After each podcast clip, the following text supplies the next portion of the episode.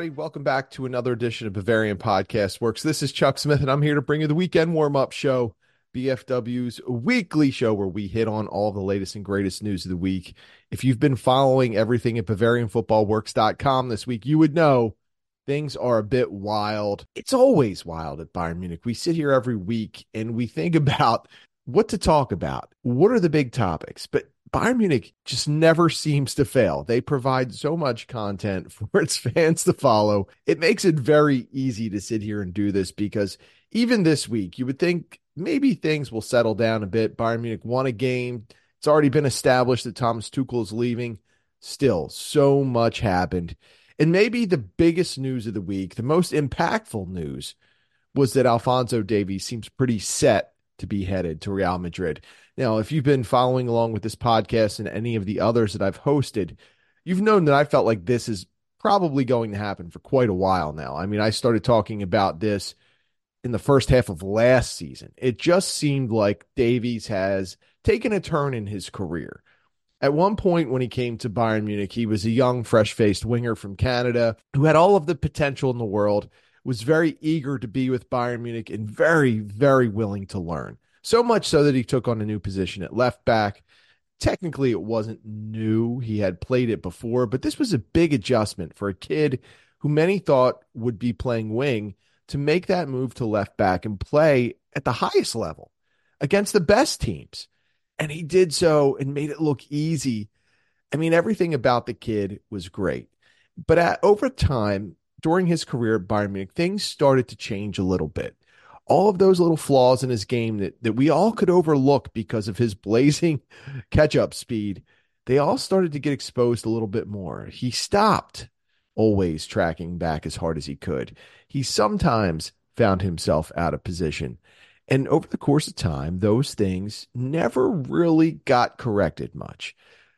While Davies is still a great player and he still has so much potential, he hasn't really evolved and change those things in his game that could take him to that next level and make him, listen, even without, even with, I should say, all of his deficiencies, he's still a top five left back in the world, maybe top three, maybe top one. I don't know. But just imagine if he had started to work on those things and fix those things. So naturally, you start to wonder what could be precluding a player like Davies from making those improvements in his game and really pushing himself into the echelon of player that could be considered an all time great. And, and quite frankly, I think the answer is pretty easy. It's just the way that this younger generation of player is. And that's not a old man shaking his fist at the sky statement, even though it sounds like it. But there are a lot of distractions. There's a lot of different focus for players now. I mean, social media being one where, I mean, players, a lot of young players feel like they need to not just have a brand, but be a brand. And Davies, for his situation, playing in Germany, which while we all love Bayern Munich, we all love the Bundesliga, it is not the Premier League. It's not La Liga. It's especially not Real Madrid in terms of worldwide appeal, worldwide reach a kid that's grown up in this era who has come up within the age of social media and promotion of oneself going to a club like Real Madrid is extremely appealing. It takes your own brand to the next level, the next stage. It's a different platform, a bigger platform. And I do think that while Davies is probably happy with Bayern Munich and he probably makes a good wage and has a very nice life, it probably feels like to him that he needs to make that next step. And it's not just about football, it's not just about salary either. And I don't think that while he undoubtedly is going to get paid more than he's getting right now, I don't think this is much of a financially driven move for Davies. No, I don't know. I'm not sitting there checking out his bank account by any means, but something tells me that no matter where he moved, he could get the same level of pay whether it's Real Madrid, whether he stayed at Bayern Munich, or whether he went to any club in the Premier League. And believe me, he had several interested in him that would take him today. But I think all things considered for Davies, when he looked at his situation and he looked looked at where he wants to go, what he wants to be on a global scale, quite frankly, you're just not going to be able to do that at Bayern Munich. And for a lot of players, it is the appeal now. They want to be a brand And for Davies to make that attempt, and there's no, listen, there's no guarantee he's going to succeed. Maybe Davies gets everything he wants out of the move to Real Madrid. Maybe he doesn't. I, I don't know. But he's going to take that chance. He's going to give himself the opportunity. Now, for two years now, it's become very obvious that there has been some sort of issue with his development at Bayern Munich. And we talked about how he hasn't made those changes in his game. But all that said, and you and and I've often used this term with Davies, is that he has plateaued. He's the same player he was. He's the same player under he's the same player right now as he was under Hansi Flick. And to me, it shows that there is at least part of him that has this focus on this brand, on building this brand, on being a brand that has prevented him from really taking that next step. Now, maybe he goes to Real Madrid. Maybe he's exposed to some different coaching, a different culture, different players. Maybe he gets reinvigorated with the game and he makes that next step. It wouldn't be shocking if it did. But something tells me that the Davies we see right now is going to be the Davies that we see the rest of his career. And that's not such a bad thing. I mean, if you you know, ask me right now, would I take Alphonso Davies back at Bayern Munich for the next four years and invest the proper amount of money into a contract for him? I would say yes, because I know what I'm getting with Davies. I know that he's got his flaws. I know I can continue to try and convince him to work on those flaws. But even with the flaws, he's still better than 95% of the left backs out there.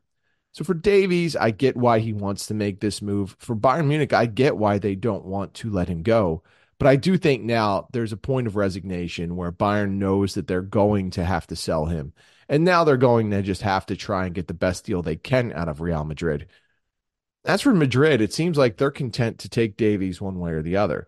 They'll either pay a fee that they're comfortable with this summer, or they'll wait it out and let him come for free the following year, which for Bayern Munich, that would be absolutely disastrous. Having a lame duck left back for a season, while appealing as it might be because it is Davies, would set a very bad precedent, a very bad tone under new personnel executive Max Eberl. And I don't think Eberl has any intention of letting Davies go early in turn, or I'm sorry, not letting him go early, but letting him stick around for a year and then leave for free.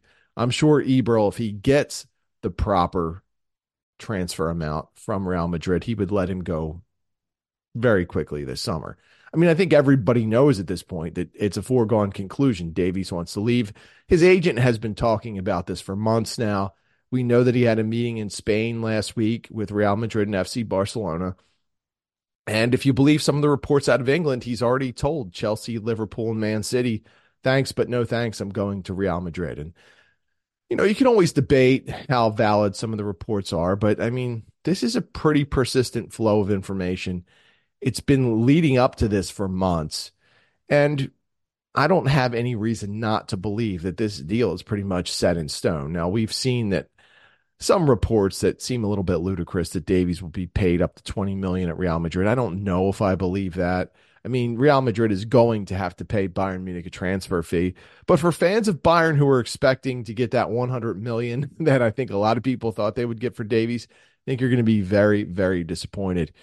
Just given the leverage that Real Madrid holds in the situation and the fact that it, it seems that Davies is set on making this move, whether it's this summer or next summer, I wouldn't expect to see much more than 35 million to 40 million for Davies. It just seems like Real has every bit of leverage. They have every advantage in the situation. And Bayern Munich is going to have to use its historically good relationship with Real Madrid to try and make it. And I hate to use this term, but try to beg them to give as much as they possibly can, knowing the situation, just to come out of the of this whole situation saving face. And it sounds weird to say that, but for Bayern Munich to lose Davies for like something like 25 to 30 million would be a complete embarrassment to the club. So I think that they're going to have to leverage that relationship and they're going to have to push Real Madrid. And we'll see how eager Real is to maintain their good relationship with Bayern Munich because they could easily sit and wait this out and take Davies for free in 2025 or they could really push this to the end of this summer's transfer window and really only pay a very minimal fee for Davies, a player who obviously should command a lot more just based on his potential. So the Davies situation is is very infuriating for a lot of people, and I'm sure that some people are probably shocked at this. But if you've been following him and you've read his quotes over the years and you've seen the actions of his agent, this really shouldn't be a surprise to you. I mean, I know a, a lot of people think that I am the, the tinfoil hat guy, that the conspiracy theory guy. And, and, and yeah, some of that is true because I do like to engage in talking about some of that stuff. But I've been pretty adamant about this with Davies for a couple years now. This is a situation that's always been heading this direction. He's always been about building that personal brand, about being a brand. And you're just not going to be able to do that in Germany. I'm sorry. And and listen, I, I think the Bundesliga is the best footballing league in the world. I think it's got the best style. I think it's got the best fan experience. Everything. It's it, the whole the whole thing is great in Germany. But a player like Davies has grown up in the age of social media and exposure, and you're not going to get much better exposure than you would at Real Madrid. So it's a tough spot for Bayern Munich fans. Obviously, I believe these are Davies' last months with the club, and it'll be very interesting to see how Tuchel handles the situation because Tuchel himself is heading out. So he's got no investment in what happens next season. I would anticipate that if Bayern gets knocked out of the Champions League, which unfortunately is a possibility, or that they continue to scuffle in the Bundesliga, that the club will probably lay down an edict to not play Davies as much so they can see what they have in some younger players or with a veteran like Raphaël Guerreiro. I would anticipate, though, that if something happens like that, or if there is a formal announcement that Davies is headed to Real Madrid and the clubs have agreed on a transfer fee, that we could see the arrival on a permanent basis of youngster Adam Aznou, who could get a chance to show and his show his talent and prove his mettle on the big stage with the first team. Because if it comes down to it and Davies has already made his decision and the clubs have agreed on something, there's no reason to keep playing him. Uh, there's just not, uh, especially if the season is already, you know, down the toilet, so to speak. So we'll see what happens with that. I don't know that that there's anything that's going to prevent Davies from leaving at this point. I think even if he were to suffer some kind of catastrophic injury, Real Madrid would still be in because I, I know what they see in Davies. I know what Davies sees in them. And I don't think that there's any way that that move's going to be uh, called off, even if it does have to wait another year because Bayern Munich gets stubborn, which I don't think they will do. We did see a very interesting name thrown around as a replacement for him, and that was Liverpool's Andy Robertson, the Scotsman who is 29 would be a very intriguing replacement because, quite frankly, there is a dearth of great left backs in the world. And I think Robertson is a very good, very solid left back who's obviously played and won at the highest levels uh, on the club scene. It, it, would be interesting to see that move made, but Bayern Munich, aside of Adam Aznou and aside of Raphaël Guerreiro, they do have some other options that they will be contemplating. Uh, when Josip Stanisic returns from loan, he can play left back. And it would be very interesting to see if Bayern Munich were to move him over there, how much run he would get. Uh, they have obviously Noussair Mazraoui who can play there as well. So there are options. And, and, what I don't want Bayern to do is go out and overspend on the left back just because they feel like they need it. So Robertson is currently valued at somewhere around 30 to 35 million at Transfermarkt. So that tells me that he's probably available for about 20 to 25 million. I really should get Tom Adams on this podcast because he could break down everything about Andy Robertson in his game, given Tom's Liverpool allegiance. But I don't think it would be a terrible move if it was made for a proper transfer fee, one that wasn't too high. If it was an affordable rate, I, I would say I'm okay with that. But I'm also very intrigued to see what this year has done to Stanisic. I want to know what he looks like when he comes back. Obviously, one thing that stood out to me, especially in reading his quotes over the past few weeks, is that mentality. Because we had known Stanisic as a, a hardworking young kid with a good nature who was just very eager and happy to be where he was. But some of the quotes that have come out from Stanisic of late, like it seems like he's developed a real edge. He's got a chip on his shoulder now that he wanted to prove Bayern Munich they made the wrong move in loaning him out to Bayer Leverkusen. And he did. He had a big goal in the last match uh, uh between the two clubs. So Stanisic, I like what I've seen out of him. I know it hasn't been the most ideal loan setup because originally, uh, at the beginning of the season, he was mostly playing in non Bundesliga matches, but now he's getting a little bit more time, especially as Jeremy Frimpong's uh, future with Bayer Leverkusen has become a little bit more uncertain. But Stanisic has, really, to me, proven a lot. He was just named to WhoScored's Bundesliga team of the month. I mean, the kid has made strides. Like I think a lot of us thought he would. Now I think Bayern Munich is getting a full idea of what it has on the field with him. But the biggest improvement, like I said, is his mentality and the fact that he has taken this situation, he's run with it, made the best of it, and now I think he's excelling in it. And I think he's liking it. I think he's liking the success that he's having. I think he likes where his career is heading. And if he doesn't have a starting role at Bayern Munich, which at right back is going to be tough, we don't know if that's where the next coach will use Joshua Kimmich. They already have Noussair Mazraoui. They have Sacha Boey, who, again, what a panic buy that was by Christoph Freund. And if there's any issue anyone has with Freund, it's, I mean, he can't control that Boey got hurt, but did you really need to go out and, and essentially break the bank on a player that you really didn't need long term? It was a total panic move. I get why he did it, but even Max Eberl, her reports was not happy about that move. So there are a lot of options at right back. It's just going to be a matter of what the next coach prefers. And if that next coach is Xabi Alonso, maybe he will prefer to see Josip Stanisic as his starting right back, given the experience that the two men have had together. And the person that will be in charge of not just deciding who's at right back, or what other transfers come in or who the coach will be is Max Eberl. And we did see Bayern Munich make the formal announcement this week that Eberl is taking over. He's going to be the new lead personnel executive. He'll work in some capacity with Christoph Freund, who was kind of carrying around the tag of sporting director, but I guess it was very loose because it seems like that Max Eberl will be taking over as the head honcho for all of the personnel matters. But either way, Eberl came in and he had some very interesting quotes right off the bat. And of course, he addressed the squad, the state of it, the state of the coaching situation. But some of the some of the other quotes that Eberl had were very interesting to me because these were things that I found intriguing. So, two of the players that he addressed as needing to play are Jamal Musiala and Mathys Tel. Now, it was very odd with Eberl commenting on Musiala because Musiala has played. He's been one of the constants in Tuchel's lineup. And it's crazy to me to think that anybody would look at Musiala's situation this season and think the kid is unhappy with his playing time.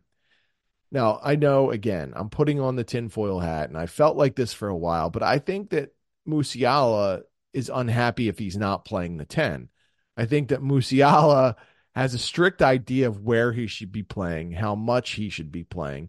And I don't think there's any way he could argue about the amount of playing time that he's had. But the positioning of late could be irking Jamal Musiala. And one of the things I've theorized is that he is in totally intent on playing the 10, that if he's not playing the 10, he won't want to stay at Bayern Munich. And I think the club knows that. So when Eberl commented on Jamal Musiala, I was very surprised because the kid should not have any complaints about playing time. And quite frankly, who is he? What has he done to be dictating to the coach or to the club where he should be playing? I think he's a better wing. I think a lot of people think he's a good wing. The fact that the team needs him at wing, he should be open and willing to make that move, especially when it's on a temporary basis, because we know that the club will absolutely be putting him back at the 10. So, what else could be possibly triggering Eberl to say that Musiala needs to be in the lineup and needs to play. I, I don't get it. I didn't understand that statement. I think, and I and I've been saying this, the club is operating in fear of Musiala, and and I don't get it. Listen, I the kid's talent is tremendous. He's got such great ability. If you want to sit here and tell me for the last year that he's been really good, I would disagree with that wholeheartedly. I think we all love the potential of Jamal Musiala. But on the field, it has not translated. And part of the reason is because the club continues to roll him out as a 10 for the most part. And he gets beat up. He makes poor decisions sometimes at the 10, Whereas at wing, I feel like he is able to break out, break down that defense from the outside in, create more opportunities, and be more impactful. I, I think it's kind of absurd that. Listen, I'm, I'm very hopeful about Eberl, but I think it's very absurd that that was one of the players that he talked about as needing more playing time. No, Jamal Musiala gets plenty of playing time. Anytime he's been benched, it's because it's been be, because he's been in a slump. He's failed in certain situations. Just quite frankly, hasn't been that good all the time. Does that mean they should run him out of town? No, but it doesn't mean that they should operate in fear of him because for every Jamal Musiala that comes through and, shows great potential, some of the a lot of them don't make it. And it's not to say that Musiala won't because he's already proven he can do things at a high level. But can he do them consistently? Can he be the player that Bayern Munich needs? That they need can he be the player they build around? Because let's be honest, the future of the club is is coming up very quickly. Thomas Muller and Manuel Neuer, they're not going to be around much longer. Joshua Kimmich could be leaving this summer. Leon Goretzka could be leaving this summer. Leroy Sané has disappeared for the last four months. So the future increasingly is becoming now. And can they depend on Musiala to be that kind of player to build around? if you look at the last year, the last year from last February to this February, you're looking at a kid who's been a roller coaster. Some days he looks great. More often than not, though, it's not great. And I, I like Musial a lot. I love the energy that he brought when he was initially called up. Something over the last year has happened. He's become more hardened to the situation around him he's become a little bit more diva like, which uh, uh, listen, I'm sure at Bayer Leverkusen they're saying the same thing about Florian Wirtz that he's become a little bit more of a diva. And you can see by the way uh, some of the gestures and actions he makes on the field that you could see that as well if you watch any Bayer Leverkusen matches. But with Musiala, I think the club is in a very odd spot because they desperately don't want to lose him. But I don't think he's the perfect fit as the number 10 moving forward, at least not yet. He could get there, and it will take some development for him to get there. But right now, he's not the team's best option, and I don't think he should be an automatic starter at the 10 just because that's where he wants to play. So I think Eberl, with that statement, it confused me a little bit. Now, the statements he made about Mathys Tel needing to play, I get it because he was threatening to leave. so, so I understand that there's a call for him to play more. But again, where were you going to play him for large swaths of this season? Leroy Sané was incredible to start the season, has trailed off dramatically. Sure, you could have given him more time there. But when we started to see the rampant run of injuries to Kingsley Coman and Serge Gnabry, the natural way to do things was to move Thomas Muller in to play the 10 and push Musiala out to wing. It was the best case scenario for Tuchel. It was the best option he could give. And and while Tel has been very impressive in short spurts, when he's gotten an opportunity to start, he has not been all that great. Uh, so a role as a super sub for him, I thought was fine this season. Yes, Tuchel could have pulled the trigger on him more. I think where things really soured between Tel and Tuchel was Tuchel's recent statements about Tel talking about how he hasn't been that good, quite frankly, and that he needs a lot more work. And I, I was a little shocked that after Tuchel made those statements, that almost immediately we saw these rumors about Tel being unhappy, that he was linked to Manchester United, that he was going to need more an assurance of more playing time to stick around. Like to me, it was a very weak mindset from Tel to take that approach to criticism he received from Tuchel. And yes, this is a constant problem with Tuchel. He does things like this and uses the media as a weapon. He could have easily just said these things in private to Tel, and he could have made some BS response up to the media when they asked a question. He didn't need to lay the kid out like that. And I understand a little bit why Tel might be upset, but he also has to look at his own performances and judge for himself have I done everything I could do? Have I been good enough when given the opportunity? And in many cases earlier in the year, before the teams uh, that Bayern Munich plays had a book on him, he was doing extremely well and he was making an impact almost every time he took the pitch. However, that has not been the case of late. He showed some very good things in his most recent appearances, but there was a spell there where he came in and wasn't able to make that same kind of impact. It's all a growing process for the player, and he's going to get better. But he also has to use the old analogy that he has to crawl and then walk before he can run. And I would say right now he's in the walk stage. He's shown that he can crawl. He's walking semi regularly right now, but he's not ready to run and be a permanent starter. And I think he's got a great potential to be a very good winger on this team. And I think that's ultimately where he wants to play. I mean, he said he's best working as a left attacker, whether that means wing, whether that means uh, a, a left striker in a two striker formation. It's open to interpretation, but I don't know if he'll be a great Harry Kane type striker. But I do see him being able to be a very good player as a left wing or as some kind of a left attacker in a 4 3 3 or something like that. Tel has potential he also just needs patience. And he's said a lot of great things and he's done a lot of very good things. But I don't know that there should be this urgency to again thrust him into the starting lineup because I don't think it's what best for him. And, and for all the criticism that I have had of Tuchel and for what other people have had of Tuchel, how he's handled Tel is the very least of the issues. I think he's given the kid a fair amount of chances. I think he's used him in the best role, and Tuchel's even said that right now Tel fits best as a super sub. I firmly believe that. So when you hear me criticize Tuchel, I'm being very fair about it. I don't like some of the stuff that he did, but I, I, give him credit where I think he's done well. He's done well working with young players. He's found a very good role for Tel, who has excelled in that role. He's done very, uh, did a great job with working in Aleksandar Pavlović into this lineup. Tuchel has had his strengths, but he's also had many more weaknesses, which is why he won't be back.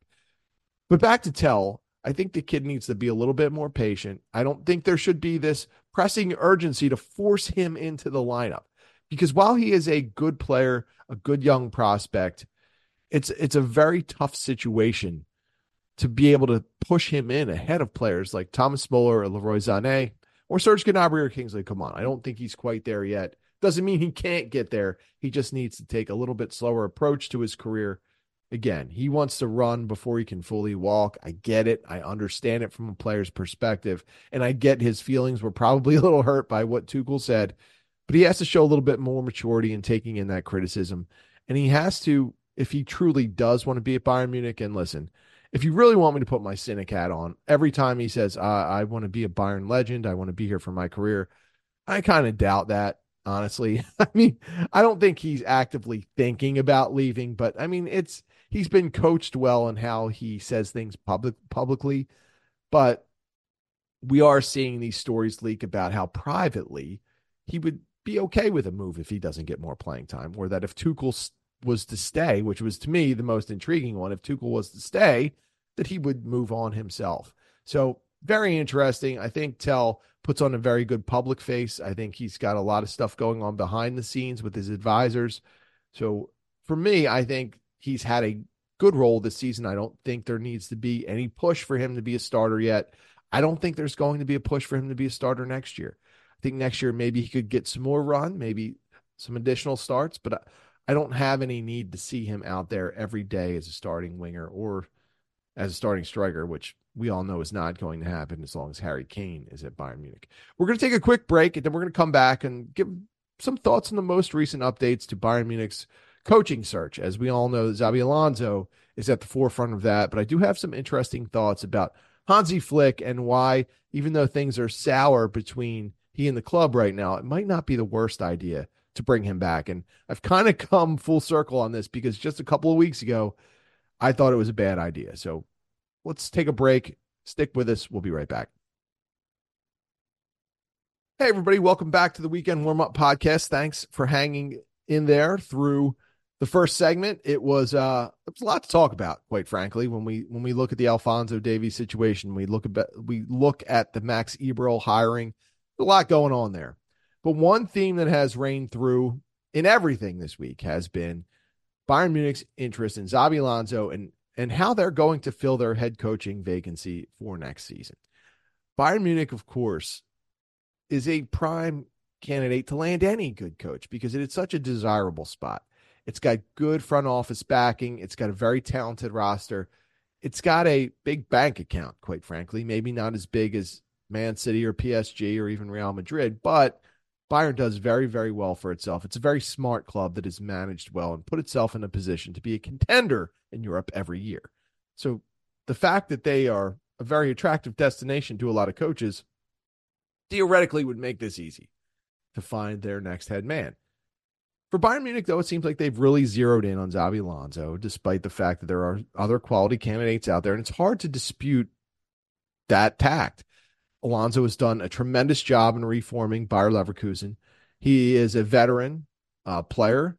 He is someone who easily made the transition over to coach, and he has a Bayern Munich history. I mean, he was a midfielder for the club under Pep Guardiola. So Alonso has done some really great things as coach as of Leverkusen. He has proven that he has the ability to be a leader of men and that he could be the type of coach who is able to not just coach the players that a club has, but also be able to adapt to anyone that they bring in. And he has done a really, really good job of that and has proven himself. And when we look at some of the most recent hirings that Bayern Munich has made, we look at coaches like Pep Guardiola, Carlo Ancelotti, Niko Kovac. We saw Hansi Flick come in and take over for Kovac. We've seen Julian Nagelsmann then come in and take over for Flick, and then subsequently Thomas Tuchel. Almost all of them, with the exception of Flick, has been someone who has come in with a vision. Now, they've all had varying levels of success at Bayern Munich. They've all won league titles, which is kind of weird to say, but they they all did that. But they all had drastic flaws in how they wanted to proceed. For Pep Guardiola, he had great success. He brought a different brand of football to Bayern Munich, but he also had very strict player requirements, and the club adjusted because Pep is Pep and went out and got Pep what he wanted. And it's not to say that Pep couldn't have worked with the existing players, but he knew he wanted certain players to come in. And ultimately, if you look at Pep's time, he did a great job domestically, but in Europe, not so much. And you could say that one of the reasons that Bayern Munich did not take that next step and win a Champions League under Pep was that Pep's vision, quite frankly, wasn't good enough to win a Champions League. That even though he got the players he wanted, it wasn't going to work at Bayern Munich enough to win an elusive Champions League title. You move on to Carlo Ancelotti, who got some of the players that he wanted. He wanted James Rodriguez. What a disaster that was. I could go on for three hours about that. He wanted Corentin Tolisso, allegedly got him. So Ancelotti came in again. He had ideas of players he wanted. He got them. It didn't work out. In fact, it was a flame out of epic proportions. Ancelotti, for all the great work he has done in his career, it didn't work at Bayern Munich, and there was there were a lot of reasons for that. If you remember that period of time, but again, a guy that came in with a vision, got what he wanted for the most part, and it didn't work. Niko Kovac, this was a very interesting tact by Bayern Munich because they brought in a coach who had a vision, and his vision was completely opposite of what Bayern Munich had on its roster. And the unfortunate part for Kovac is they brought him in to coach like he had done the season before at Eintracht Frankfurt, but limited him to using the players that they had on the roster in a formation that he wasn't comfortable with it didn't work. It was never going to work. So it was very interesting to me to see that Kovac, who needed new players to make his system work, it was the only way that hiring was ever going to make sense. Brazzo stifled him, told him no way, didn't give him the players he needed, and it didn't work. So again, you had someone come in with a vision. Only this time, he didn't get what he wanted, and it was an even bigger flame out than anything that happened before him. Flick came in again, really didn't get any of the players that he wanted because he came in at let's be honest, like right around midseason, took over, managed the team that he had, and it worked. One of the most successful seasons, if not the most successful time period in Bayern Munich's club history. Everything was great. Eventually, though, Flick did have a vision when he needed to become more than just that project manager. His vision didn't fit with Brazzo wanted, started a war. Boom, Flick out of here. So then you're right back to square one. I think Bayern Munich learned as a club what was happening between Flick and Brazzo. They needed, they knew they needed to make a change, that the coach's vision needed to be integrated into the club's plan. What happened? They bring in Julian Nagelsmann again. Boom, vision. He has a vision for the roster. He has an idea of what he wants it to look like. He needed new players to fit his mold. to be able to be tactically flexible and positionally versatile. Nagelsmann needed these kinds of players because he can't control himself and changes his own formations from day to day. Got some of what he wanted, maybe not everything, but a lot of what he wanted didn't work. Bang. Bring in Thomas Tuchel, the next man with a plan, a vision for how he needed the roster to look. Didn't get everything he wanted. Got some of it, but not all of it. Did not work again. So, what does this all tell you? It tells me two things. One, Bayern Munich needs someone to project manage, to work with the situation as it is and make the best of it. They need to hire a coach that can look at this existing roster and say, I can do this. I can make it work. Let's tweak a couple of things, get me a couple of players, but this core group I can make successful. That's what they need. What they did not get under Tuchel or under Nagelsmann or under Kovac before them, or even Ancelotti and Pep Guardiola was someone that said, I can do this. I will make it work. They all needed something else. So now you're at this point where you have this established roster. As much as Bayern says it's going to have a sell off for the summer, and I know they're not technically saying it, but there are rumors saying that they could sell as many as five players, that they could have discussions about the futures of as many as 12 players it's logistically probably not going to happen that way. So you need someone that's going to be able to work with this group and get the best out of it. You need someone to manage the group now, be a project manager, not a project planner. And that's where I think a lot of the hirings have went off the rails.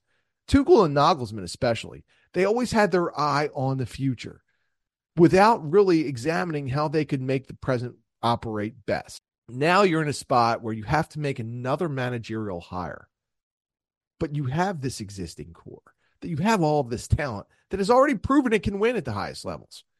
You have to find a way to get the best out of it right now. You have to build trust between the coaching staff and the roster. You can't do what Tuchel did and come in and start talking almost immediately about immediately about who he wanted to bring in to replace established players. You can't do what Nagelsmann did, which is not have any regard for what happened in the past and just operate day to day based on whims. You need someone to come in and manage that project. And this might all sound like I'm setting up for Hansi Flick to come back because of how I led into this. And listen, at this point, it might not be the worst idea. I'll get into Flick in a second. But I think, and this is just a hunch based on how he has worked so far, that Xabi Alonso could be that kind of manager that he could come in and manage this project to the best of his ability and get the best possible results while also keeping one eye on the future and building to what this club needs to be moving forward. There are not many coaches on earth that are going to be able to look at the present, manage it, and get the best results while also building toward the future. It's a very difficult task. Not many can do it, some can. You need a lot of resources behind you to operate that way. But I think Xabi Alonso, because of his playing experience, because of what he walked into at Bayer Leverkusen and what he's done, which, listen, he has had some key acquisitions. There is no doubt about it. But he reformed that team. He reformed the team's mentality. This was a team on the verge of relegation. And he molded them into what he thought a winner would look like at Bayer Leverkusen. And it worked. And then he got more players. And when he got some players to build on and start working toward the future, now they're a juggernaut. They haven't lost a game. So it tells me right now, Xabi Alonso is probably the perfect fit for Bayern Munich. And I think they need to go out and they probably do need to pay whatever the transfer fee is to get him. Because to me, it's a very limited pool of people that could come in and do this. And yes, I'm operating on a sense of belief, but this is a sense of belief that I did not have with Thomas Tuchel. It's a sense of belief that I didn't have under Julian Nagelsmann. I didn't didn't hate the Nagelsmann signing. I liked it, but I thought a lot of things would have to fall into place. I also thought that Nagelsmann would do much better at managing the current group that he had. He didn't.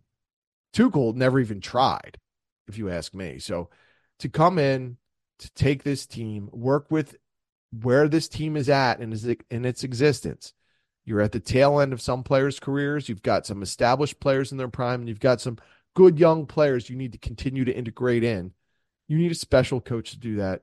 I think you need someone who's had not just a good playing career, but a great playing career, someone who has been exposed to different clubs like Liverpool and Real Madrid and Bayern Munich, someone that's had all of that big club experience, who has also coached, and I believe it was Real Sociedad, that he started his coaching career there, working in their youth system.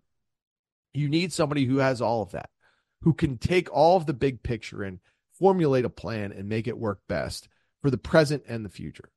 And I think Alonso is that perfect match.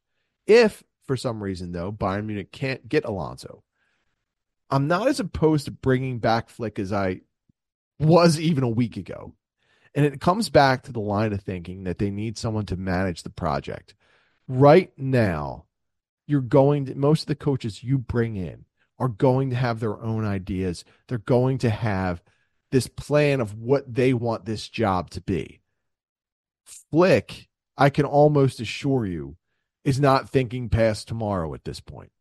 He had a disastrous end to his Bayern Munich tenure, not because of his record, because if you remember, his record was great. They only lost in that Champions League tie against PSG because Lewandowski was gone. He was injured. If they had Lewandowski, I still think Bayern would have been a serious contender to win the UCL that year. But I think Flick has learned a lot from that experience. I think he's learned a lot from flaming out with the German national team. I think he learned a lot about how to handle players who, quite frankly, didn't buy into what he was selling. So I think all of this would make Flick a capable person to bring in and give a little time to. Let him manage the current squad, let him make it work, and then start to talk to Flick about what ideas he might have for the future. You need that project manager. So if you can't get Xabi Alonso, I think the number two choice is Hansi Flick. The only problem is it seems like Uli Hoeneß is not a fan of Flick anymore. There seems to be some kind of grudge there. He apparently has personally vetoed Flick returning to the club, which is kind of crazy because, I mean, Uli backed out of having a very important role a couple of years ago, right? And I know that they brought him back because they needed him. But for the way he's still pulling the strings at the club, it's kind of crazy. And, and while I appreciate everything he's done and all, of, I mean, listen, everything, he's a legend and he has built the foundation for Bayern Munich to be successful for its, its near future, long term future, everything.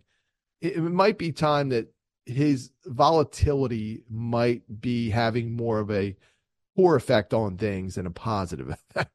Uh, sometimes there's a call for volatility and there's a call for that kind of aggression uh, right now might might not be the time. If Xabi Alonso goes to Liverpool, then I think Bayern Munich has to look very, very seriously at Hansi Flick. I just don't think they will. So that's where I'm coming out on the coaching search.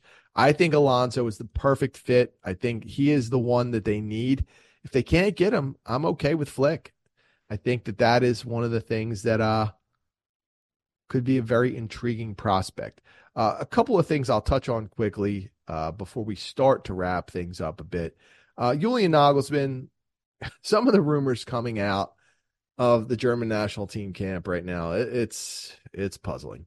So the first thing that we'll talk about is uh, the quartet of leaders that are rumored to be Nagelsmann's fearsome foursome: Ilkay Gundogan, Manuel Neuer, Toni Kroos, and and, and Antonio Rudiger. if I sound exasperated, it's because I am. I feel like Bayern, uh, I'm sorry, Germany already tried this. Uh, Neuer is a, natural leader. Uh, he's also someone who Nagelsmann took the armband from. So, I, I mean, if you're going to take his armband, why are you including him in the quartet of leadership here? I, I, I don't know. I'm getting some very, very uh, bad vibes about Nagelsmann's tinkering and his inability to commit to anything. Uh, this just reeks of craziness. Uh, Gundogan, I listen. He's, he's had a great career. Uh, I'm not a huge fan of his current game right now. To empower guys that that were, you know, important coming through seven, eight years ago, it's it's not good. I just I don't know what what what Nagelsmann is doing. I don't know if he knows what he's doing, but uh, you have good leadership options. And it's not to say that these four players can't lead or shouldn't lead, but some of the moves that were made leading up to this. I mean, like I said about Neuer having his armband taken, Gundogan get, being the recipient of that without really having stood out at any point in the recent, you know, recent times, recent history for the German national team is puzzling. Rudiger is, to use the word volatile again, he is volatile. Uh, sometimes he is exactly what a team needs. Sometimes he can be a team's own worst enemy. Toni Kroos is literally just coming back, and I understand how great he is. I understand everything about him. We have to remember, though, during his last tenure with the German national team, he was apathetic. He was part of the problem. So I don't necessarily understand what the hell is going on. And when you have players like Thomas Muller and, Joshua Kimmich, who are have been leaders on this team, who have been leaders on the club scene, it makes no sense that this is the tact that Nagelsmann is using. So I, I don't get it. Uh, one other thing about Nagelsmann is that we we started to see that there are going to be quite a few players who could be in danger, and unfortunately, some of them are going to be Bayern Munich players. So six Germany stars were named as having the possibility of missing this summer's Euros. Leon Goretzka and Serge Gnabry, of course, two Bayern Munich players who I, I, don't get the Goretzka hate this season. I think he's been pretty good, so I'm a little shocked to see his name. I get that Toni Kroos is coming back, but how do you not have room for Leon Goretzka after the season he's had? Serge Gnabry, I, I get a little bit more just because he's been injured for the most part and he's been up and down when he's been healthy. Uh, Emre Can uh, from Borussia Dortmund, again, like I, does nothing for me at this point. So not having him is no loss. Nico Schlotterbeck, I feel like, has been given every opportunity to succeed and to seize a starting role or to seize a role at all on this team. And I think he's been horrific for the German national team. And I don't think he's been great on the club scene either. So no big loss there. Niklas Süle, who I understand the heat on Süle. Nagelsmann does not appear to be a big fan of Süle. I, I under, I get it. I know that he's taken some heat for his fitness once again. I think his versatility and his ability to play both center back and right back in a short tournament format is extremely valuable. I would keep him for that alone. And and listen, I like Süle as a player. I do. And I, I have liked him. I think it would be a mistake to not bring him along, but here we are. Mats Hummels, center back, Borussia Dortmund again, not getting the impression that Nagelsmann is a massive fan of Hummels. Uh, Hummels has been up and down this year. He's had some really great moments. Of course, being at his age, he's going to have some down moments as well. I think if it comes down to it, though, the leadership type presence you might need on the back line. I'm not saying he would start, but you might want him around as a kind of sub or someone just to be on the squad and absorb things and help the other center backs. You know, I look at the whole situation and and of the six players listed, really the only two I would totally sever ties with are Emre Can and Nico Schlotterbeck because I just don't think they bring much to the table at this point. Even Serge Gnabry, I think, has the capability to come in and change things, especially as a sub for for Germany if he gets the opportunity. Now he will have to come back and prove that he's physically okay. But I don't see that many other great attacking options that should be bumping him out of the mix. So a little puzzled by some of these stories that I've seen, especially the Goretzka call there. I, I don't get it. I understand you can only keep so many midfielders, but not understanding what is happening with Goretzka because I feel like he's had a solid season, yet he continues to get hammered in just about every other uh, by everyone else, essentially, at this point. We're going to take a quick break. We'll be right back. I'll talk about the most recent episode of Curb Your Enthusiasm, and then we will wrap it up. Thanks for hanging in. Stick with us. Hey, everybody. Thanks for sticking with us through that break. The last thing I did want to hit on was the latest episode of Curb Your Enthusiasm. And I know otherwise for me, it's a pretty dry period in terms of what shows I'll be watching. I think things will spike a little bit this summer when we get uh, the boys and House of the Dragon are supposed to both return, I believe, right around the uh, June time period. So looking forward to those. But man, what an episode of Curb Your Enthusiasm. It's funny because so far throughout the first three episodes of the season, I've been waiting for that classic Curb feel return. Episode one missed the mark. Two and three, I think we're building up to it for sure. Episode four was just aces in my mind. I laughed so many times at, at what was happening there. Uh, I, it was tremendous to me. And the one thing I always love about Curb is when you have all of these diverting storylines that encompass so many different characters. And then by the end of the episode, they all tie together so perfectly. I think that's when you get the best of what Curb Your Enthusiasm is. And just some of the way things happen from the disgruntled letter to Larry being called an a hole to the couples therapy and the urologist. Leon going to the urologist was hilarious. Long ball Larry, uh, just so many funny things.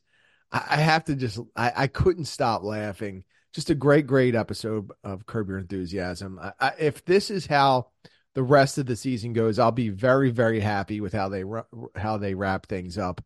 I just had one laugh after another throughout the episode. I mean, the interactions are always great. Jeff and Larry, Larry and Leon, Larry and just about every character he interacts with. It was so, so good. And I laughed so many times. But again, like how everything just came together and wrapped up so neatly at the end. Just a tremendous episode. In my mind, just a classic episode. I, I loved every second of it. And you could kind of tell from the beginning of the episode with how things were going. Just a perfect start with the disgruntled letter and then everything right down to the last scene with the thin walls between the doctor's offices. I just I I ate it all up. It was just great to me. So totally enjoyed that. Uh, in my mind, this is, has to be a big turning point for the season where we have now progressed into the show hitting its stride. You know, listen, the first episode I really did think missed the mark two and three got a little bit better each week, but four was just tremendous. Loved every second of it. So if you had a chance to watch that episode of Curb, you're a big fan. Let me know how you felt about it because I can't stop laughing thinking about some of this stuff. It was uh, really good stuff to me. And that'll about wrap things up for this episode of the weekend warm up. As always, you can get me at the Barrel Blog on Twitter. You can get the site at Bavarian FB Works. You can get our tweetmeister, Tom Adams, at Tommy Adams 71 you can get I Need No Name at BFWINNN. You get all of our great podcasters and writers at BavarianFootballWorks.com. Have a couple of beers on me. Enjoy the SC Freiburg match this weekend and the Lazio match in the Champions League next week. It's going to be a lot of fun going on watching those games. And of course, there'll be a, a ton more news dropping. We are sure of that. So, have a couple of beers on me, and we will see you next time.